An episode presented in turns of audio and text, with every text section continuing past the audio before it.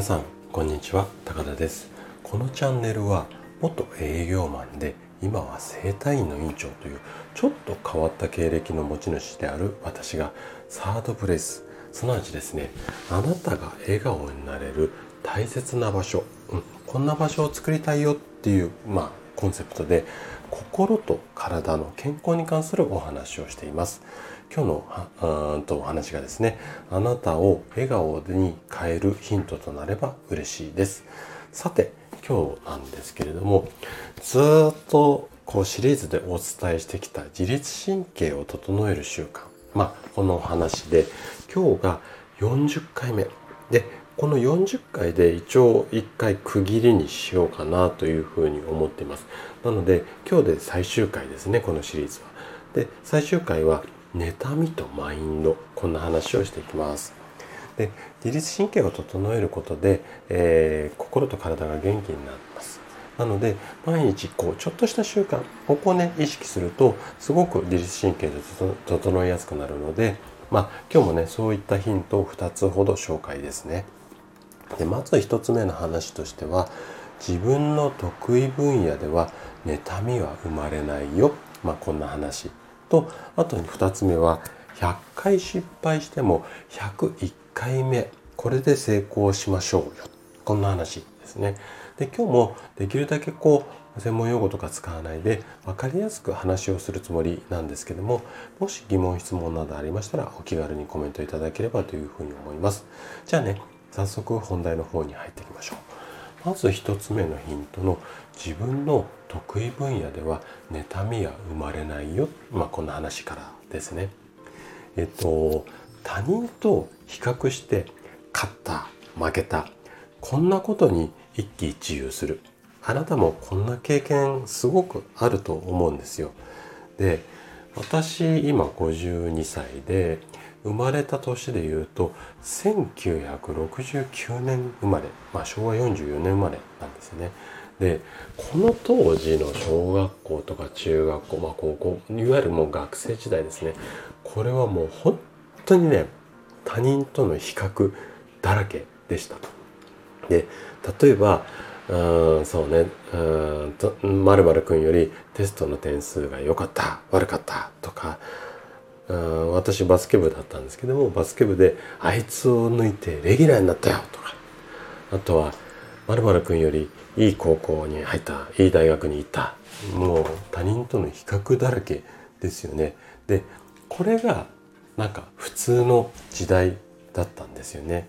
でこうやって比較しながら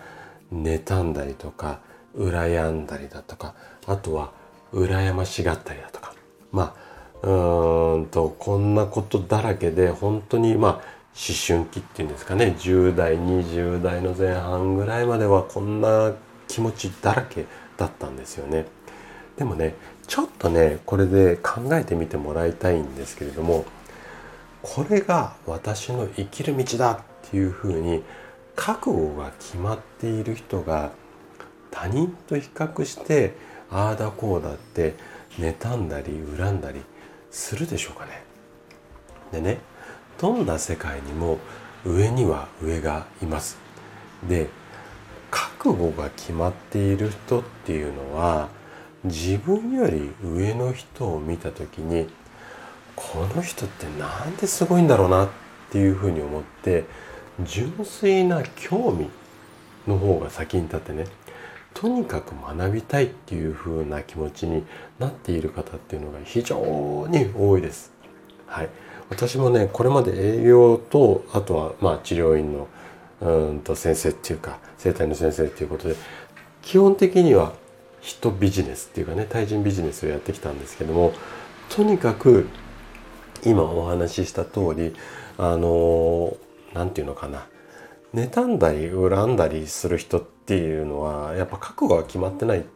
から比較しちゃってこう落ち込んだり優位に立ってみたりとかっていうことが非常に多いんですよね。もうなんか自分がこれって決めてもうやるんだって決めちゃった人ってなんかあんま他人とすごく比較してない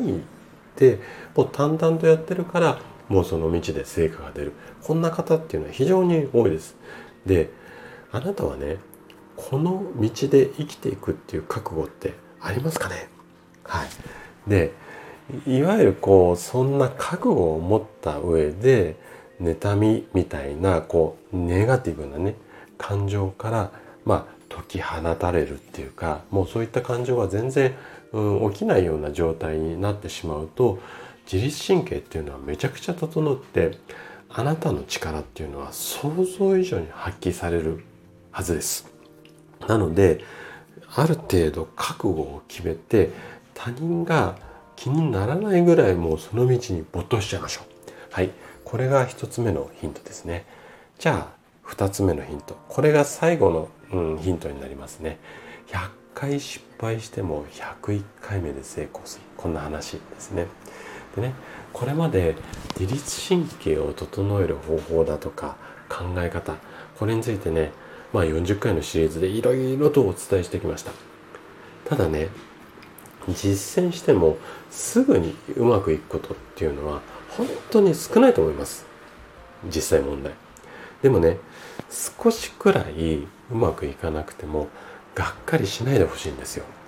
で失敗にめげることなくコツコツコツコツ続けていけば必ずゴールにたどり着けます。これはね私が今そういうふうにやっているのでもう確実に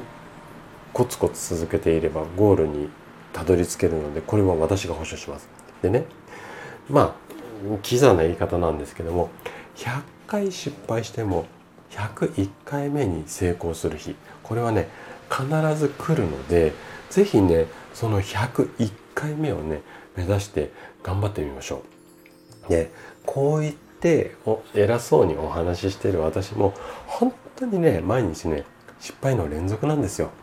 なんですが諦めることなくねコツコツコツコツ継続していたらちょっとだけねこうやって偉そうに 偉そうにですねまさにね偉そうに皆さんにお伝えまあするお話っていうかできるようになりましたなのでえっ、ー、と自律神経を整えるまあこういったヒントを参考にしながら前を向いてコツコツ行動する。ね。この意識を持ってあなたの101回目を目指して一緒にマイペースで前進していきましょう。これがね自律神経を整えるシリーズの最後の私からのメッセージになります。はい。ということで今回は妬みとマインドについてお話をさせていただきました。最後まで聞いていただいたあなたがですね自律神経を整える習慣を身につけることで快適な毎日を過ごせるようになります。でこれまでの40回のシリーズがあなたのお役に立てたら嬉しいです。で次回からはねちょっとねまた新しいシリーズでお話をあの一つのテーマを深掘りしながら進めていこうかなと思ってますので、えーと、どんなシリーズになるのっていうのはちょっとねまた明日、えーと、配信をしたいなと思ってますので是非、あの楽しみに明日の放送も聞いていただければ嬉しいです。はい。それでは今日も素敵な一日をお過ごしください。最後まで聞いていただきありがとうございました。